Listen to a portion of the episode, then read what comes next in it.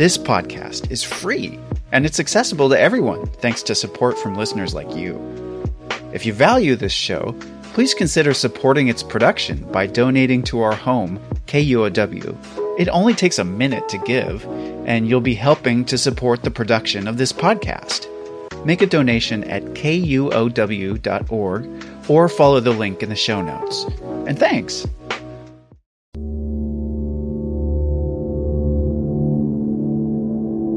Welcome to KUOW Speakers Forum. I'm your host, John O'Brien. In this episode, the United States Secret Service was formed in 1865, initially to suppress counterfeit currency.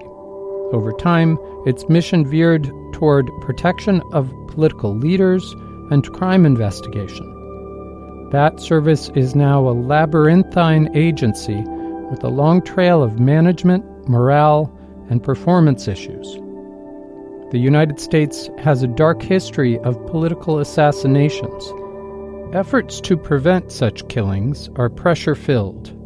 In her new book, Zero Fail The Rise and Fall of the Secret Service, journalist Carol Leonnig argues that the once heralded agency is in dire need of reform and renewed support costs of financing the agency rose during the Trump administration, and a historically apolitical force showed partisan and ethical cracks. In recent times, the agency, famed for its dedication to take a bullet, became better known for a tendency to dodge bullets. Leonnig interviewed former and current agents and managers in her reporting for the book. One takeaway is that the agency is, quote, calling out for help. Carol Leonnig is a Pulitzer Prize winning investigative reporter at The Washington Post. She is interviewed here by NBC and MSNBC correspondent Jacob Soboroff. The Elliott Bay Book Company presented this event on May 23rd. Elliott Bay's Rick Simonson moderated the program. Please note, this recording contains unedited language of an adult nature. We at Elliott Bay Book Company, which is on Duwamish land in the city of Seattle, welcome you. And um, we're delighted that you're with us today for this program, which we are excited to be hosting and having Carol Leonnig back. Uh, she was in here, literally here in Seattle early last year, as long ago as that seems. Then for um, the book that she and Philip Rucker had co-written, the best-selling um, book on a certain recent president called A Very Stable Genius. Today, though, is a book um, that she has been at work on for years preceding that coverage and that work and that this book just out um, and in our hands although it's been going into many hands uh, zero fail the rise and fall of the secret service um, is drawn from years of research. Um, Carol Leonnig has been at the Washington Post uh, now as a national investigative reporter for over 20 years, um, and has and in her time there has been uh, received the Pulitzer Prize three times, and um, certainly has been writing on many current, salient, um, up up to the moment type of issues. Although the, these are the kind that take research and and um, investigation. And this book, um, Zero Fail, um, is being read by all kinds of people. And I, am one of those people who, um, as a child, uh, was very affected and was very aware of John Kennedy's assassination um, and what that meant in terms of, of security for him that was or wasn't there. And I was that same age. You're reading about Abraham Lincoln's assassination, you know, almost 100 years before, and what all that set in motion in terms of, of this um, entity known as the Secret Service. Um, we were old enough now, have lived also through very much attempted assassinations of Gerald Ford and Ronald Reagan and so forth. And the book that Carol Leonnig has written um, is a is a great history of of this agency and what it's been through, um, and and the various ups and downs in, internally and externally. I mean, the pressure, the, the ways as an agency it's um, both done its job, but also uh, had failings and and near kind of you know tragic failings, um, as well as various forms of of external pressures on it. Um, so you will hear her talk about that today, and she is in good company as um, her friend and fellow journalist Jacob Soboroff, who is with us from Los Angeles, and well, well, Carol is with us from Washington D.C. Jacob um, and is a is a regular correspondent at NBC and MSNBC, and he himself is the author of an important book. And um, even though we in Seattle may he may not be aware of how uh, much in Seattle we are aware of and attuned to uh, the issues of the border with Mexico, but we are. And this book, Separated Inside American Tragedy, is an important book work on what has happened, especially in the last few years. Um, the policy, the title says a lot right there, what's happened to families um, trying to get out of horrible situations, but made entered into a really hor- horrible situation at our border. But today will be about Carol Leonnig, and it will be about Zero Fail, and it will be about the Secret Service and um, what they are and aren't doing and where things might go. And again, um, the work she's done draws on the work of a lot of interviews and work besides research with all sorts of people who have been in the Secret Service and are in the Secret Service. So it's really reflective of a lot of work. And um, but it, you get the pleasure of reading it and now getting to hear them. With that, for all of us at Elliott Bay again, and and um, with fond memories of Carol having been in Seattle a year ago with uh, for Very Stable Genius. We now welcome her back and welcome Jacob back and um, welcome you all to their talking on this. And so please um, take it away, uh, Carol and Jacob. Thank Rick, you. thank you. Um, thanks very much to you and to Karen and to Elliott Bay. Uh, it's a real uh, privilege uh, to be here with, with Carol, my friend. I watched you with Rachel, uh, my colleague Rachel Maddow, on Monday night, and really I think what was a really um, extraordinary conversation. And she said, I think what um, what anybody who reads this book will say is not only that this is a, a seminal work about the Secret Service, um, but that it is uh, astonishing, uh, it is it is terrifying, um, it is revelatory. Um, it'll I think it'll change it will change the way anybody um, who reads this this book um, thinks uh, and feels about about the Secret Service, and more importantly, about the safety and the security of of the leader of the free world um, and the men and now women who you know occupy the highest offices um, in the land. And congratulations uh, for much of the week you've been number one on Amazon, and uh, I think that. I'm not going to jinx it, but let's just see where you end up on the New York Times bestseller list. so, uh, congratulations, Carol. Good to see you. Thank you, Jacob. It's so nice to be here with you. I have warm, um, fond memories of how a friend of ours in common introduced us. And you did a wonderful interview, probing questions when we wrote, uh, Phil Rucker and I wrote a book about um, the former president, Donald Trump, very stable genius. Uh, but I was blown away by your book, Separated. I mean, you broke so much news there, and then you wrote the book. You you broke the news, and then you wrote the book on that really tragic policy. Thank you, Carol. Um, I want to start with Rick mentioned your three-time Pulitzer Prize winner. Um, I went back and and I looked at um, what the judges had to say about your Pulitzer Prize in 2015 for your reporting on the Secret Service. And I want to I want to share that with everybody who's with us um, today. In 2015, the judges said uh, they awarded you the honor for your quote smart, persistent coverage of the Secret Service its security lapses, and the ways in which the agency neglected its vital task, the protection of the President of the United States. So, to remind everybody, that was under the Obama administration. Um, president Obama was the president at the time. You know, I think I know the answer in reading the book, but I'm curious to ask you how many um, administrations since President Kennedy, which is the time period you chronicle uh, in Zero Fail, uh, how many administrations would that apply to? That they neglected the vital task of the protection of the President of the United States? I mean, what a great question. I would have to say that things started to really slide in a dangerous way after 9 11. So, you know, that's the George Bush, the, the uh, Barack Obama, and Donald Trump administrations. But unfortunately, you know, the arc of this book goes all the way back to um, John F. Kennedy's assassination. And that is a seminal moment because in the arc of the Secret Service's story, that tragic event forces but also propels the Secret Service to rebuild itself. You know, the director and all of the agents, such a gut punch. They remake that agency. So you have to say that a fourth presidency, a fourth administration, um, they really failed. But they rebuild it. They um, they are vindicated in numerous instances where assassination attempts are foiled. Uh, thank goodness. But the agents begin to fear that a president will be killed on their watch for their for the chinks in their armor, starting around um, in the in the few years after 9/11. Um, I meant to say, Carol, at the beginning to everybody watching, we're going to take some of your questions at about quarter to the top of the hour. Um, so if you have them, put them in the chat, and I'll look at them um, around then.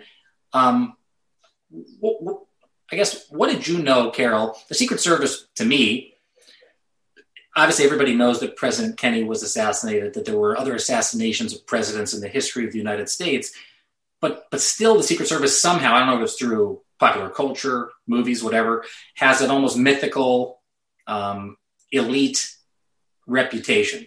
They can't be touched. But the, but the picture that you paint, especially in recent years, is of a sophomoric, you know, at times sort of group of people who are are willy nilly um, with the fact that they're protecting the president of the United States, the leader of the free world. What did you know about the Secret Service before you started covering them during the Obama administration? Um, and and at that time, you know, almost this book is almost a decade in the making if you count that reporting. You know, what did you know then um, before you started to learn all of this? You know, at the Washington Post, I, let me start. It's a great question. I I fell into the beat of covering the Secret Service by accident. It, it nobody covers that in Washington. It's not a serious beat. Um, it's so ancillary to covering the White House, which is the real, you know, the real meat and potatoes, especially of the Washington Post. And I fell into it because an editor said, Can you help your colleague, somebody that I really respect and enjoy working with and have partnered with on other investigations, he had just broken this story about nearly a dozen agents and officers being shipped back unceremoniously from Cartagena be, uh, in Colombia from the pre- from President Obama's trip. And the reason was they were under investigation for getting hammered while they were on the trip, having a big night out like a Las Vegas bachelor's night and getting so drunk that they brought prostitutes back to their rooms, their hotels that were being paid for by taxpayers. And this was all in the hours before they were supposed to be preparing the city and, and the hotels for the safety of President Obama's arrival. So I was asked, find out everything you can behind the scenes, what's really going on. My stock in trade at the Post was you know, getting people who aren't usually dying to talk to talk. And I met a lot of agents. I met a lot of agents' friends. I met more agents. I learned everything I possibly could about this crazy night. Um, but I learned something so much more horrifying. Uh, and it took some time. You know, we call it gathering string. But over those weeks and months, I learned that these agents had a much more scary story to tell than, uh, you know, Guys Gone Wild, drink, drinking to excess, they were very concerned uh, that the agency was running ragged, running on empty, and that there had been numerous security failures and gaffes that exposed huge, huge weaknesses and chinks in the armor. You know, the agents say they'll put themselves between a bullet and the president. They'll take a bullet for the president. Well, they felt more and more like they were just dodging a bullet, just dumb luck. Um, their hard work plus luck. And they were scared. They had so many good examples. Uh, they completely persuaded me. And that's when I kind of got to see behind the, you know, the cool sunglasses and the earpieces and the elite of the elite reputation and, and discover it was a bit of a paper tiger. And there were a lot of problems systemic, organizational, morale, leadership, culture, huge, huge problems was that the moment for you? Because you tell the story of one agent in particular who who basically has this tranche of knowledge about the scandals of the Secret Service, who when he's at risk of getting disciplined during the Obama administration, essentially tells his investigators, hey, look, a lot of superiors have got stories equal to or far worse uh, than this.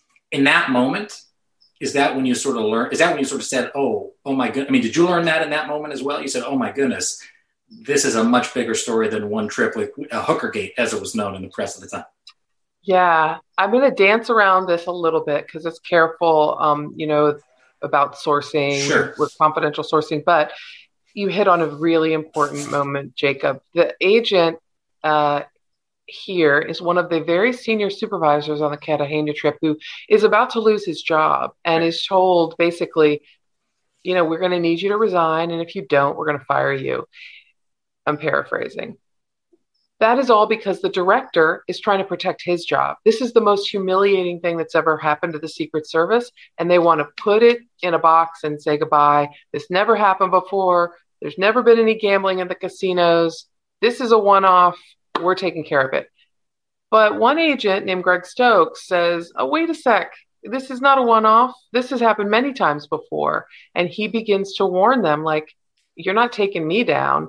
Uh, I know a lot of things that are much worse that you have either participated in or let slide. And you can't use a different penalty system now because you, the director, are in hot water and Congress is demanding, you know, an investigation and testimony and it, it's high profile. You can't you can't let me be um, the scapegoat for all these things. And because of him, a lot of other people in the agency learn those sort of that sort of dirty laundry and tell me. And the dirty laundry is not just cultural. It's not just guys that have had sex on the road and a wheels up, rings off kind of culture where they've got a wife and kids at home, but you know, a girl in every port on an international trip with the president. Um, it's also serious security failures that have been covered up. And then I begin to unravel those and report them in the paper. The Secret Service, I think it's, it's a badge of honor for you. It's uh, probably something they didn't want to have to do, but they've responded officially to the book. Um, they put out a statement, uh, which at NBC News internally was sent around to all of us in the in the, the, report on politics. And I want to read a little bit of that for the people who are with us today. Uh, this is attributable to Secret Service Director James M. Murray, uh, who who is now the Secret Service Director, but he was a holdover as well. Correct me if I'm wrong. From the from That's President right. Trump. Yes. He, so he said, um, Secret Service personnel are so responding to some of the things that you and I are talking about, even more that are in the book. Everybody get it, read it, find them all, fall, fall out on your own. Uh, he said the Secret Service personnel are dedicated professionals who uphold our motto worthy of trust and confidence, sacrificing of themselves to carry out our mission. The American people can rest assured that the U.S. Secret Service is an apolitical and nonpartisan agency. There is no tolerance for conduct that cast doubt on the unwavering commitment to execute uh, these missions. And, you know, I read this while reading your book, and he doesn't address, you know, a single or a specific incident uh, that comes up in the book, uh, not one. And there was also an attached statement from the spokesperson for the Secret Service. I'm not even going to read that. Um, but but nothing, no specifics. As a reporter, what does it say to you? What was your reaction to the statement? Well, um, if you if you got him, show him, right? If he has a complaint about any of the reporting in the book, uh, you know, I would hope that I would hear it. Of course, I did fact check this book with the Secret Service. Every single person who's named in it um, was alerted about what was going, what I planned to report. And the agency um, was also made aware so that they could speak on current agents' behalf agents are not um, permitted to talk to me without authorization. They can lose their job for that. Um, but if you have a complaint about any of the factual material, then I think it's incumbent on you to tell me, and not in the fact checking, and not today, and not tomorrow. Uh, not yesterday, has the Secret Service challenged any of this uh, reporting?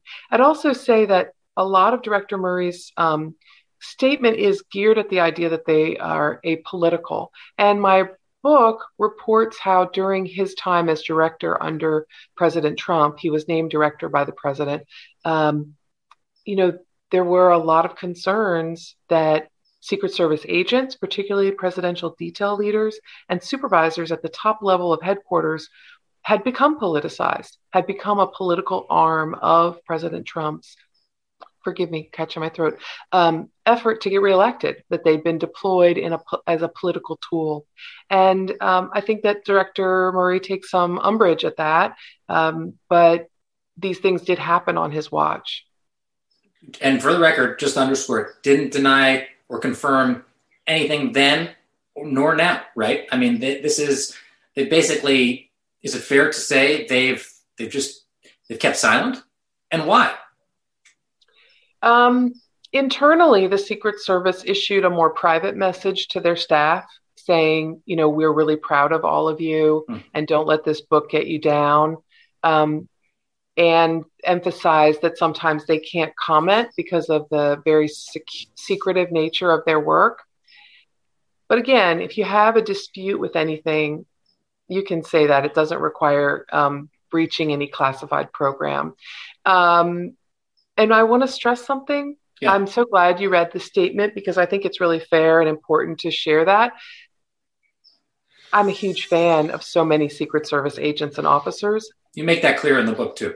I I literally feel like I'm channeling them. Um, I'm ringing an alarm bell for them. They took risks. Some of them lost their jobs because they spoke to me. Hmm. Uh, they wanted so much for this agency to get stronger, to get the attention it needed, to get the leadership it needed, to get the, the, the, the, technology upgrade to the 21st century that they deserve so they can deliver on the zero fail mission. You know, you can't make a mistake. They don't want to, and they're sort of calling out for help. Um, and, and that's what I hope the book does. The I think what's um, couple things are getting the most attention. I think it's the politiz- politicization of the Secret Service, particularly um, under President Trump, um, and again, sort of the debaucherous behavior of agents on on uh, past trips. Even in, during, uh, you know, when President Kennedy was assassinated, there's that amazing story that you tell about how they went out um, drinking at two clubs, um, actually at two places the night um, before he was killed. Um, but there was a story that really uh, stuck out to me. Of course, everybody remembers. Um, we're coming up, you know, I should say, on the one year anniversary of the killing of George um, Floyd.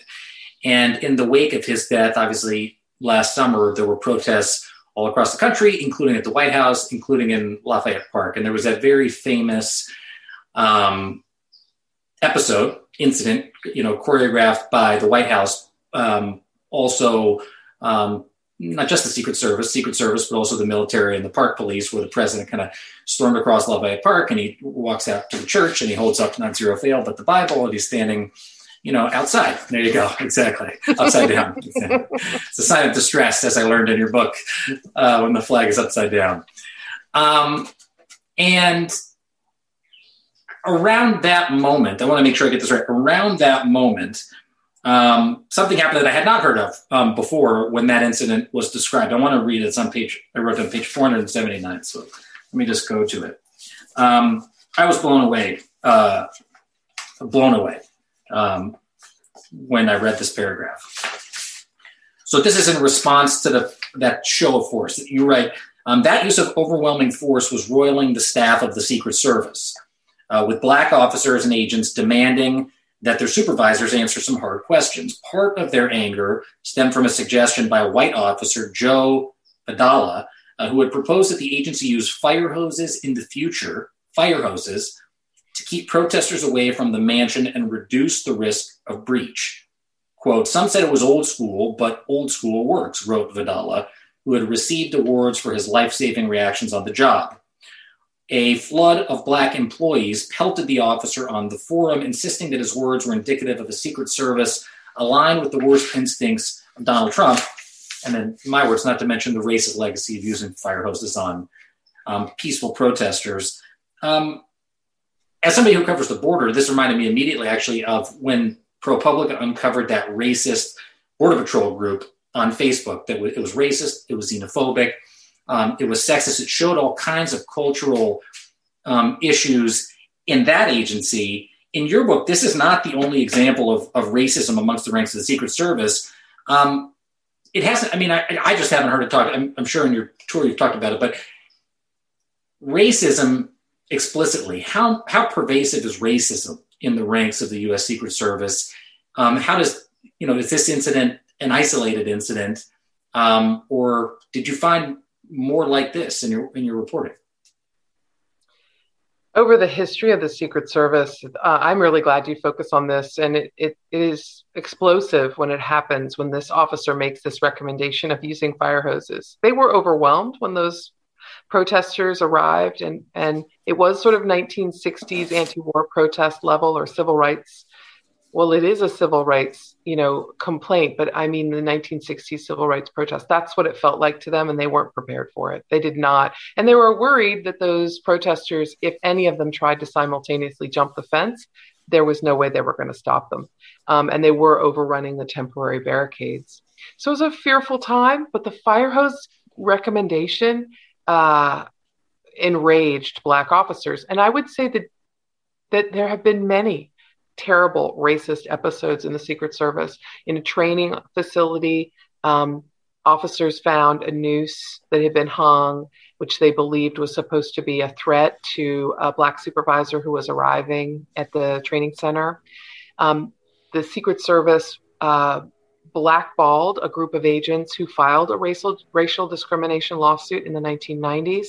Those people were basically blocked from getting any good assignments. People refused to ride with them, refused to work with them, just because they bas- they wanted you know to be treated equally. Many of the people who the agents who filed that lawsuit, and I've looked at the records.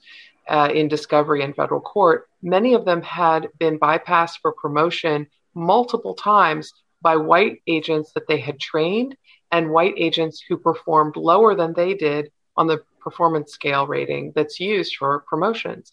So they were, you know, not just gobsmacked, but getting ticked off. Um, ultimately, that suit was settled. The Secret Service was so angry about that lawsuit that the director publicly criticized the agents who filed it. And um, the next several directors resisted settling it, arguing that they were never going to pay those people. Um, finally, under President Obama, Secretary Jeh Johnson did, uh, ultimately repaying them back wages for what they would have received for promotions that he deemed they deserved decades earlier. What ultimately happened to this agent and who made this suggestion uh, in the wake of the Lafayette Park, um, in, you know, episode?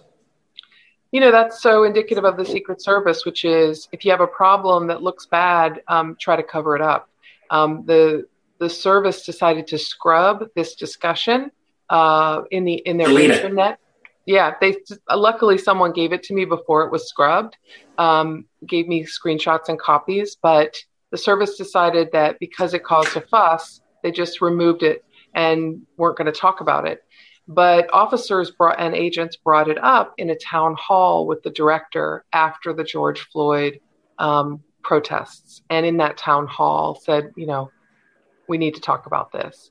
Black officers and agents, you know, really after that moment, the clearing of, of peaceful protesters forcibly cleared with rubber bullets, with pepper gas, with chemical canisters, with um, a shove of a um, a bat or a shove of a shield into flashbang grenades, if I if I remember correctly.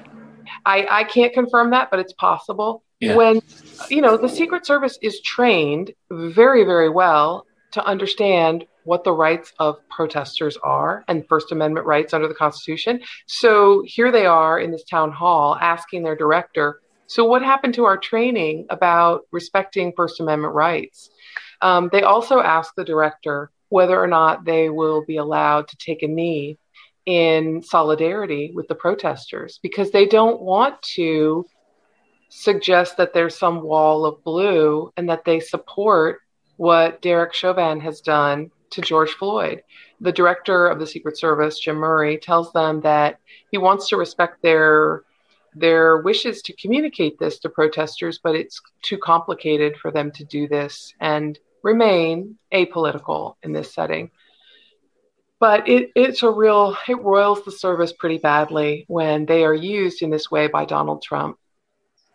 the man at the center of it, you mentioned Donald Trump. Uh, I think one of the most indelible images of his presidency, and there are many, is when he took the joyride around Walter Reed in his in, in his suburban, his armored suburban, um, with those Secret Service agents who are fully suited up in basically hazmat gear because he's in.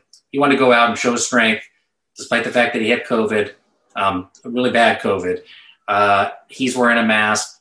They're wearing the the the white suits.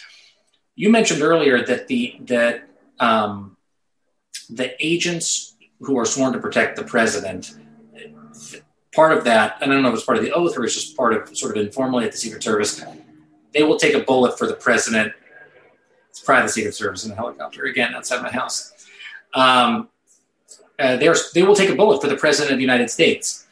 But in the book, you write about how I think 300 Secret Service agents and officers ultimately contracted COVID, um, protecting Donald Trump at his rallies, which didn't need to take place um, at his campaign events where he encouraged his staff not to wear masks.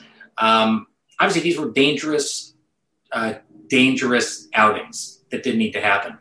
Did the agents you spoke with feel the same way about contracting a virus for the president as they did about taking a bullet for the president? Such a good question. Um, and no, they were um, pretty riled about this as well, at least the ones that I spoke to. I'm sure there are many agents and officers who felt that it is their duty to do whatever the, the commander in chief needs to do, and theirs is not to reason why. But many agents and officers I spoke to were livid because taking a bullet for the president is your job, what you signed up for when he is going to do his official duties. He's going to speak uh, at public rallies. He's going to speak to the nation in the Rose Garden. From time to time, he's going to go to public events, maybe a school, maybe a park, maybe, uh, you know, maybe give the State of the Union address at the uh, Capitol, now not as safe as we once thought. Um, but contracting COVID, and more importantly for these people, bringing COVID home to their families uh, was a bridge too far because it was unnecessary. It is. It was not necessary for President Trump to go to Tulsa, Oklahoma, not wear a mask, and go to an indoor rally. He had choices. He has a pretty big platform, you know, at the time, Twitter, but also anything he says is almost automatically broadcast nationally on television. So he had an opportunity to speak to voters. And many people during COVID chose to speak to voters in that sort of safe way. But, but Donald Trump did not. And officers and agents also uh, told me that they were discouraged by the presidential detail from wearing masks. It was the policy of the Secret Service that they should wear them and follow the CDC guidelines, but they actually didn't because the presidential detail agent said the president doesn't like to see that. Um, you know, imagine being told that you have to do something that could get you sick and that is invisible and could actually sicken your family as soon as you get home. Many agents and officers had to stay in hotels and were left behind um, from a trip if they tested positive at the trip, and they just had to stay there by themselves um, rather than be flown home immediately. There were some changes to that policy over time, but can you imagine, like, you get COVID and we're going to leave you at this hotel? We'll see you soon. So as if it was, as if it was their. I mean, honestly, to me, it, that sounds like they're being disciplined for.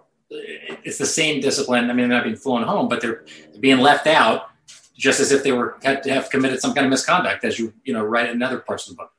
Yeah, it just was it was just a risk that was um, one they could have easily avoided had the president made a different choice.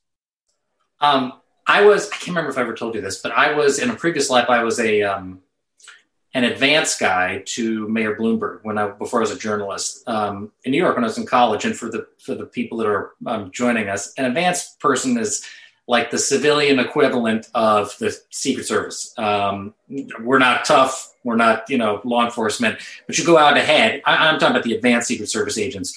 You go out ahead and you work hand in hand with the law enforcement to um, make sure that the events um, go smoothly. And um, Mayor Bloomberg, um, uh, very famously uh, said uh, says to everybody, but said to me on my first day um, as an advanced guy. Excuse my language. Um, Jake, nice to meet you. Don't fuck it up.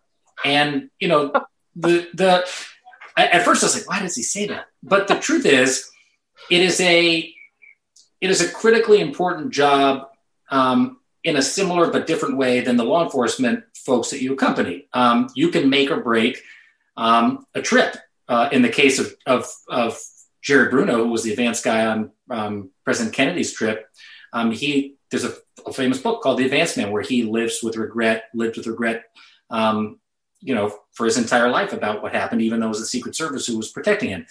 Anyway, there was a there was a quote in the book um, that reminded me of of what Mayor, Mayor Bloomberg said to me, and I want to just I want to read it this.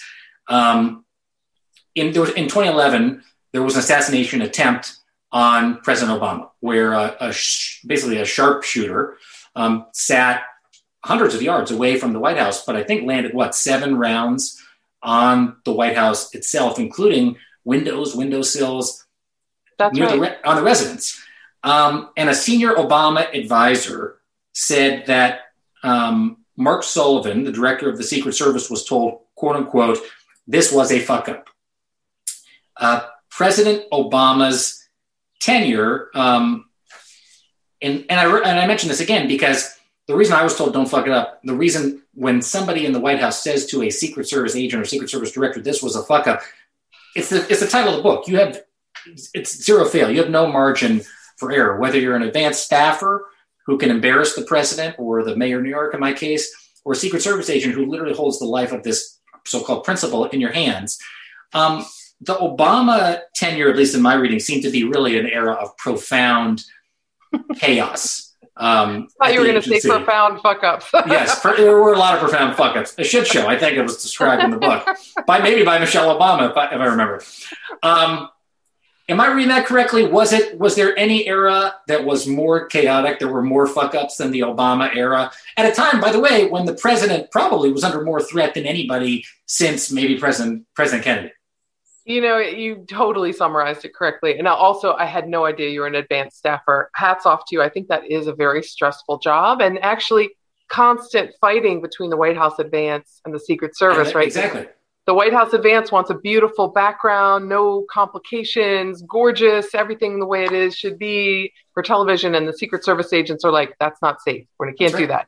So lots of fights, and yeah, somebody is going to get blamed. But um, I ch- I titled the Obama years like the years that the wheels fell off the bus Yeah. because um, so so serial were the misconduct events, so serial were the security gaffes and failures that President Obama actually has a really um, like almost like a tongue lashing, a dramatic scolding of the director. And let me take you there. The Secret Service director at that time is Julia Pierson. She has gotten the job after Mark Sullivan has exited several months after the whole Cartagena mess.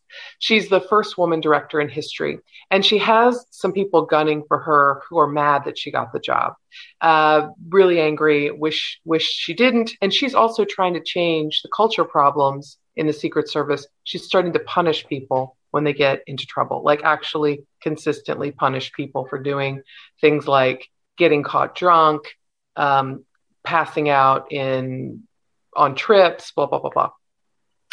So she's on um, has just dealt with one of these misconduct episodes, and she's on her. She's told the Secret Service supervisors, "Look, tell all your people no more getting hammered on presidential trips. Tell them it's serious. We're not fooling around." Send out the word. And if you can't get this together, I'm going to start changing leadership you know i'm going to start changing sort of the, the top level managers so president obama is heading on his way to the hague in the netherlands and um, the supervisor that night for the advanced team of secret service agents is at a bar with them at restaurant and bar and he is saying okay guys i'm going back to the hotel we've had dinner have one more heineken and then go home the director's watching us That's the right. president's watching us don't fuck it up i'm paraphrasing Well, I must have known Mayor Bloomberg. I'm going to use Mayor Bloomberg all the time. So what happens? But a agent and two more buddies get hammered. They get so so inebriated that one of them passes out in the lobby of the hotel where the president is flying to and is going to be staying within hours. Marines find the passed out agent, middle of the night, try to carry him back to his room. Looks like he tried to get into his room, but failed and fell down. So, Director Pierson's on Air Force One with the president coming across the ocean and is finding this out. And she's like, Great. so she lands. The first thing she's got to do is hand out the punishments and start getting a debriefing about what's happened. She ships those three agents back home, hoping that the newspapers don't find out about it. The next day, she's in Brussels and she's got to tell the president what happened in case it comes out. They sit in a hotel room and she tells him. And he says, Okay, Julie, here's the problem. Let me go through the list with you of all the things that have gone wrong while I've been president. Let me remind you of the shooting at my house while my children were home that you didn't tell that a previous director didn't tell me about. Let me tell you about the time my wife's uh, hotel room, an intruder got up to the, the same floor because there weren't enough agents to march, you know, walk off the entrances. He just goes through the list. And it's kind of savage because it's a long list and it's not all her responsibility.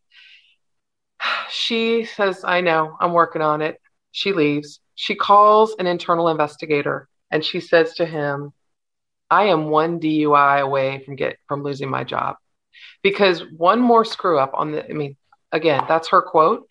Um, but my paraphrase is if there's one more incident, uh, President Obama's not having it. And then, of course, famously, another incident happens and she does lose her job.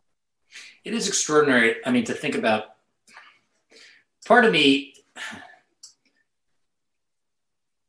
you know, part of me feels bad for her in that moment, you know, um, because she's almost in this historic role, you know, herself and these things just keep happening. And it made me it made me wonder is is anybody capable um, of reforming this agency? Um, when the stress is so high when money is constantly as you document um, an issue when man and woman power um, it always seems uh, in short supply is it possible that you have a scandal free uh, Secret Service? You know, the service, I, I love the empathetic way you put that. And it's making me think deeply about uh, the challenge that she faced. Not only was the agency, as she saw it, bankrupt when she got in, there wasn't enough money to keep the That's keep right. all the lights on. Um, she tells a budget officer that she is the first woman and she comes into the job of being director because two other guys basically like shot each other in a firing round for the job. And they're angry that she got it. So they're rooting against her and they're hoping for her to fail. Um, and on top of that, she's dealing with an agency that has an enormous, expanding, constantly expanding plate of responsibilities and shrinking and shrinking capabilities. When she is director, the Secret Service is down roughly, uh, if I remember correctly, 480 positions. 68 supervisors, those jobs are not filled because the service didn't have enough money to promote people into those jobs. They didn't have enough money for the relocation expenses. So they haven't gotten those those supervisors in the position to lead other people. She, when she comes in, the service has a, a just a boatload of technological challenges where a bunch of alarms and fencer, fences and um, cameras and radio communications are on the fritz, and they haven't had enough money to replace or fix them. And in terms of mission, I just want to stress for those of you who are watching and aren't familiar with this, we all think of the president as the number one job of the service, and that's true. Making sure he's alive in the morning and alive at night, that's the job. Except there's 70 million other jobs. There's cyber hacking and financial crimes and counterfeit stuff. There's all these investigations that they still do. there's training on school safety. There are 42 other people, at least during the Trump administration, that they're responsible for protecting. President's grandchildren, vice president's now stepchildren, cabinet members. You know, at that time, Secretary Mnuchin, who had no threats against his life, but he has a full detail 24 7. Then we tell the Secret Service they're responsible as a result of the 1990s and the threats of terror. They're responsible for protecting huge public gatherings that are likely going to be the target of terror Super Bowls, Olympics. Right. So, you know, as, as a very senior Department of Homeland Security official told me, they can't do this job. Somebody's got to give them an appropriate mission, define that mission, and then give them the tools to accomplish it because they cannot, to quote them, they cannot do it now. Yeah, exactly. You just reminded me of the last line of the book, which is, uh, you know, these people are patriots. We're letting them down and we're leaving the country at risk. Um, it should haunt us all. You write. I know I got to go to questions from people who are um, with us, but I just wanted to ask um, quickly. I've heard you talk about it before, but is President Biden safe?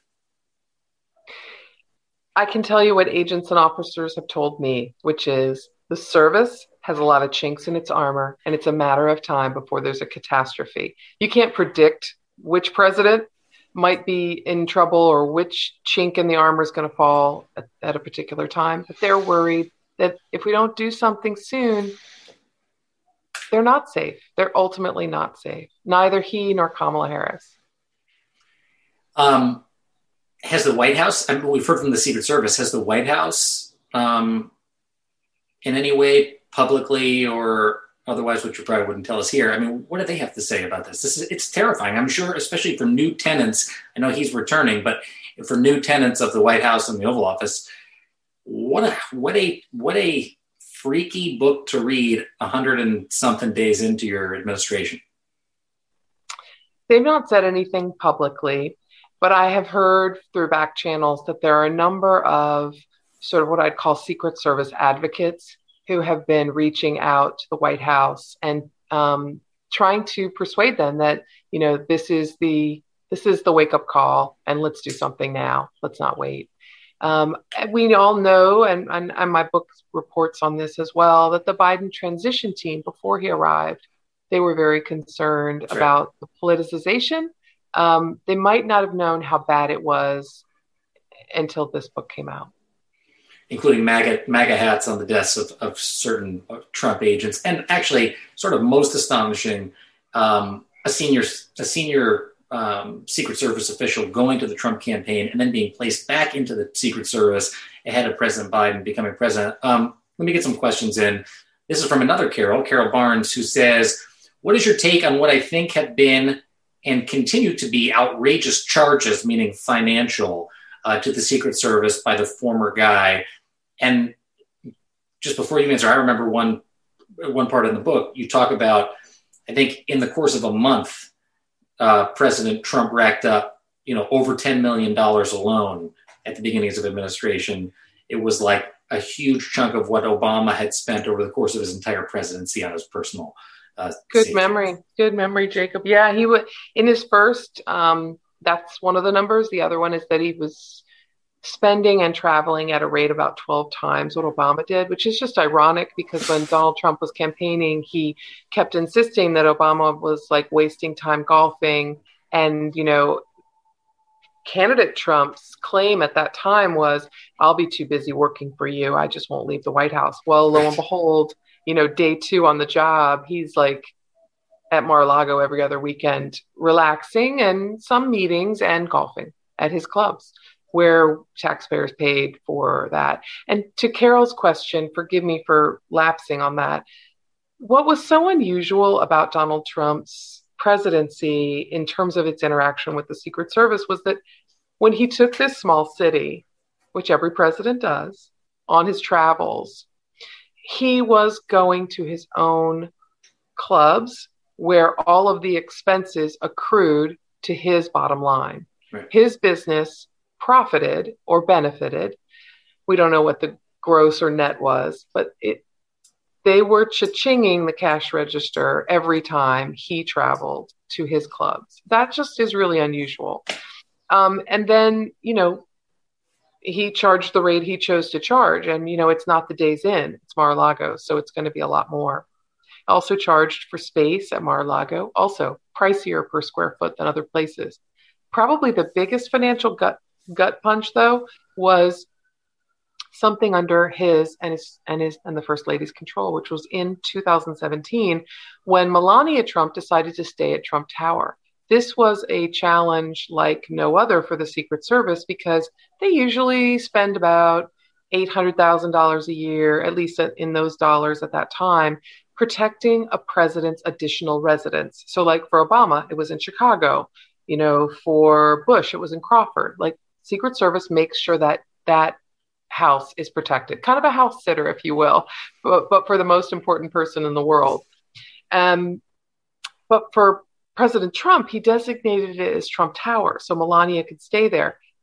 It cost $30 million in the first year. So that choice of hers uh, ate up like the equivalent of half of the Secret Service's travel budget.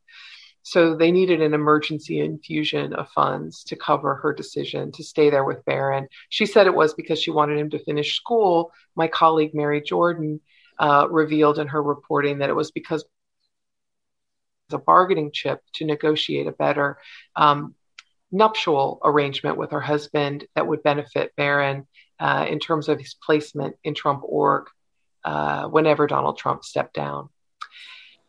Can I ask you a question about this? Is there, sorry to interrupt you, but is there an equivalent of a general counsel's office in the Secret Service who, you know, for instance, in my reporting on the border, DHS has a general counsel who might say, you can't do that because that'll be violative of this, that, or the other law. And I mean, President Trump, it was no secret that people thought he was violating the emoluments clause of the Constitution by profiting off of the presidency and he was charging his own Secret Service. Was there was there ever any internal debate or somebody at the Secret Service said, you know, maybe maybe we should uh, at least try to get a better deal?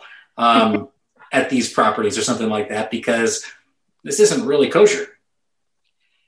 There appears to have been no, um, I should say, I don't know of any resistance that the Secret Service made to his choices and his spending and his. President Biden also, importantly, also charged Secret Service rent at his properties too. We should. Say. That's true. He did.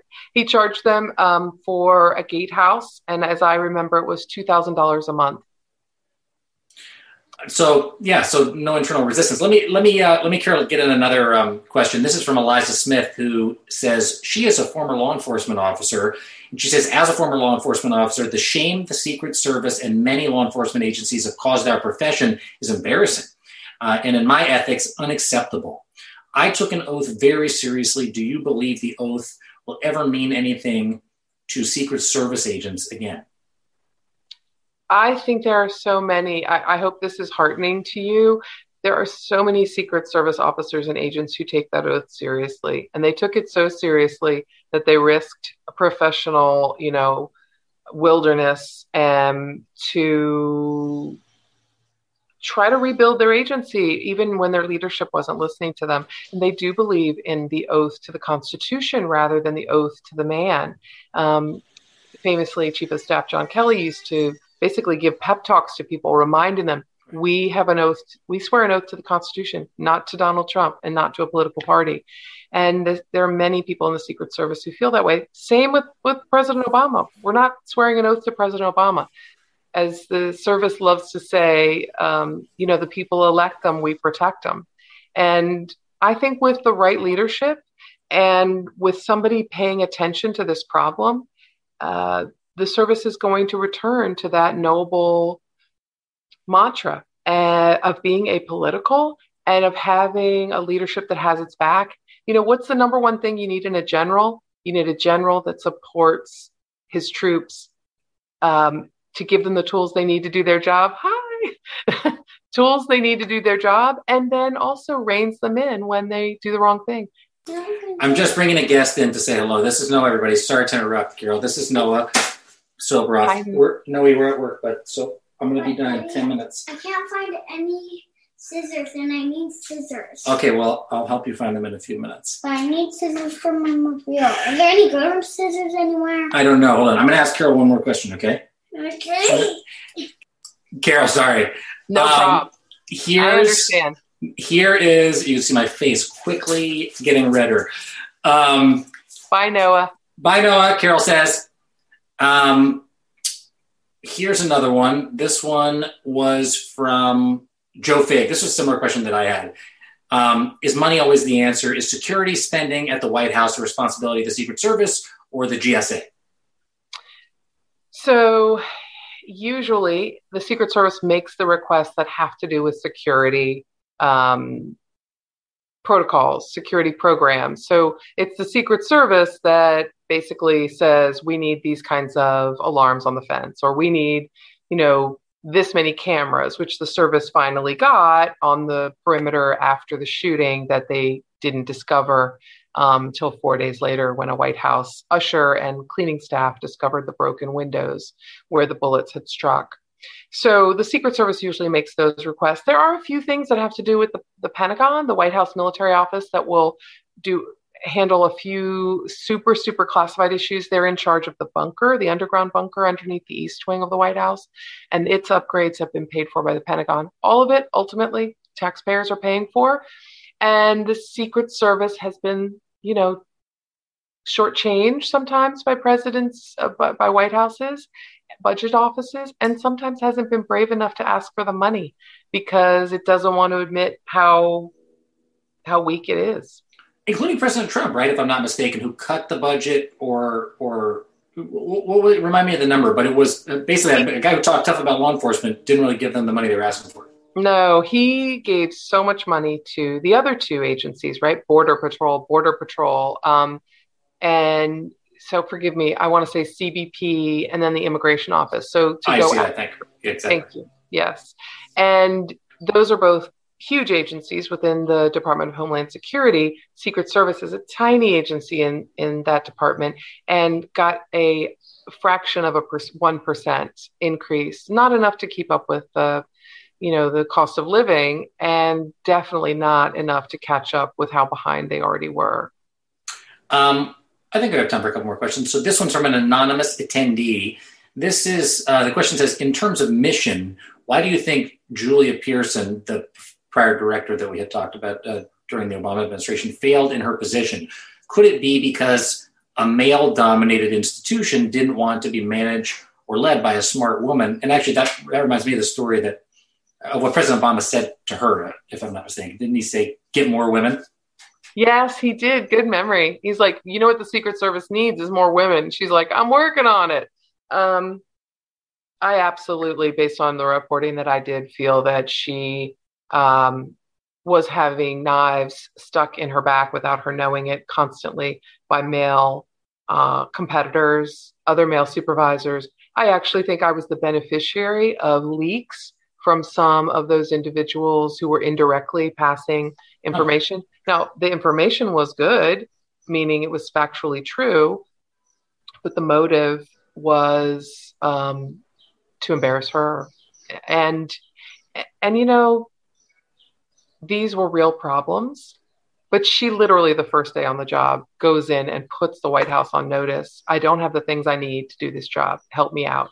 Um, and they don't give her what she really, really needs. And yeah, being a woman in that agency, I mean, given how they their their record on race, their record on um, you know leaning so conservative as to you know enable some domestic extremists to stay inside that agency, um, its record on women is is not a lot better. Uh, and one final question. This is from um, Charisse Tasker, who says, um, for those prospective Secret Service agents in the audience, um, what is the typical educational slash prior employment route for prospective agents? It used to be, uh, especially in the Kennedy and Johnson era, but also going forward probably to Nixon. It used to be somebody who had been in the military before, uh, was coming back from a tour of duty of some sort. And increasingly now, it's someone who has been in a local law enforcement agency, um, your your town police, your county sheriff, maybe state highway patrol. Um, but you know that's one of the problems with the service, which Director Pierson really worked hard on, um, and and didn't have as you know wasn't able to make as much progress probably as she wanted. But the service needs expertise in areas beyond policing. You know, it needs expertise in finance, it needs expertise in cyber, it needs expertise in a host of classified security programs. And being a police officer isn't always the only skill set needed, but that is the traditional route to the agency now. There's a i'm not going to spoil every story in the book but there's a great story about how they did cast a wider net i think 35000 people they were only able to take in 18 or something like that of the people who showed up kind of from the general public. Um, i could go on and on all day. I love this book. Um, i love the author zero fail the rise and fall of the secret service uh, if you haven't bought it yet please buy it right now uh, buy it from elliott bay um, buy a couple copies from Elliott Bay, buy one for a friend. Um, so, Carol, thank you to you. And uh, Rick, I'm going to get Noah his scissors after I sign off. But um, Rick, thank you to you and to everybody who came uh, oh, today. Thank you so much, Jacob. And we were going to re- remind you about the scissors. Um, and thank you for your patience uh, with this. Um, and thank you Jacob, both. Jacob, can I just say thank you? I enjoyed seeing Noah, but I especially enjoyed your questions. You didn't thank spoil you. anything. Thank you, Sorry. Carol. Good. No, I, I was going to ask you, Carol, if you had anything else to say, but um, and if you do beyond that, please do.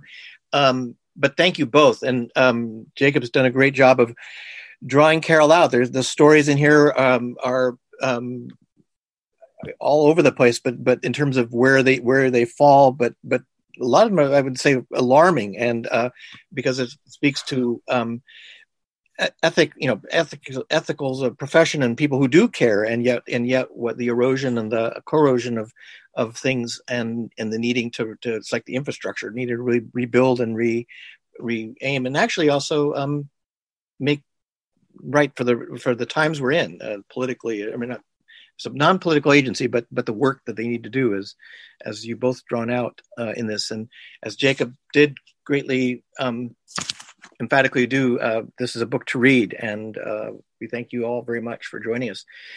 And um, I believe Carol will have more work, Carol Leonnig, uh, down the road too. We've been hearing hints of another of a sequel to a very stable genius that um, she and Philip Rucker did. It's I, happening. You got it on the on, from a trusted source in me. It's happening. it's, it's, yeah, you've got you've got these uh, these disclosures happening right in front of our ears. So um, we'll hopefully get to see Carol again with that. And um, Jacob, we wish you well. And separated uh, has been out, and I guess it'll be coming in paperback soon. So we, there's that part of the book's life. And um, indeed, I, I, will say one thing, Rick, since you offered me the chance. Um, I really am so glad that independent bookstores are doing this work.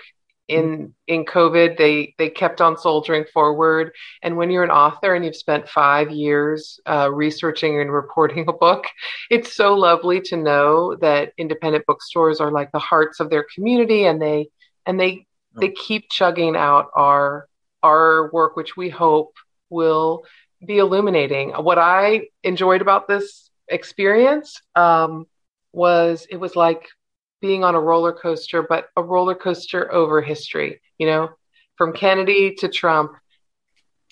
Just buck, just buckle up, and yeah. and um and thank you very very much, Rick and Elliott Bay and Karen I'm so lucky Jacob agreed to mess up his Sunday and read my book, which is really long, but I promise you there's some good stuff. It's so good. I also bought the audiobook just for everybody here. I don't know if you could buy it at Elliott Bay. Buy the book at Elliott Bay, buy the audiobook online. It's a it's a full 360 experience. You've got them all. And thank you also for, for those last good words about bookstores. You've got your neighborhood one there, Politics and Pro- Prose, our friends in Washington. And um, yes, this as, as, challenging as these occasions are, the wish to all be in the same room, this does let people from all over the place, and we and the people with us today are all over the place geographically. So that's also been part of it. It lets us all um, in in these distance times still be have some sense of being together. So hopefully soon in the real in the real meeting and greeting and and and um, you can have these conversations in person with with everyone, Carol, and uh, and Jacob when you get out again too. So continued good work. Um, and again, the work you're doing, you both are doing as journalists is so vital. Um, we love the books, but but the the daily work that goes on with the journalism is is vital to um, our being here as a as a place as a country that is trying to do what it's trying to do in the right ways. So thank you both again. Thank you all. Thank, take care. Enjoy your rest of your Sunday, and be safe. Thanks, everybody. The Elliott Bay Book Company presented this conversation with Carol Leonnig on May 23rd. To find the full event and other great Seattle area talks, go to our website, kuow.org slash speakers. While you're there, subscribe to our podcast and share your comments. Thank you for listening. Tune in again soon.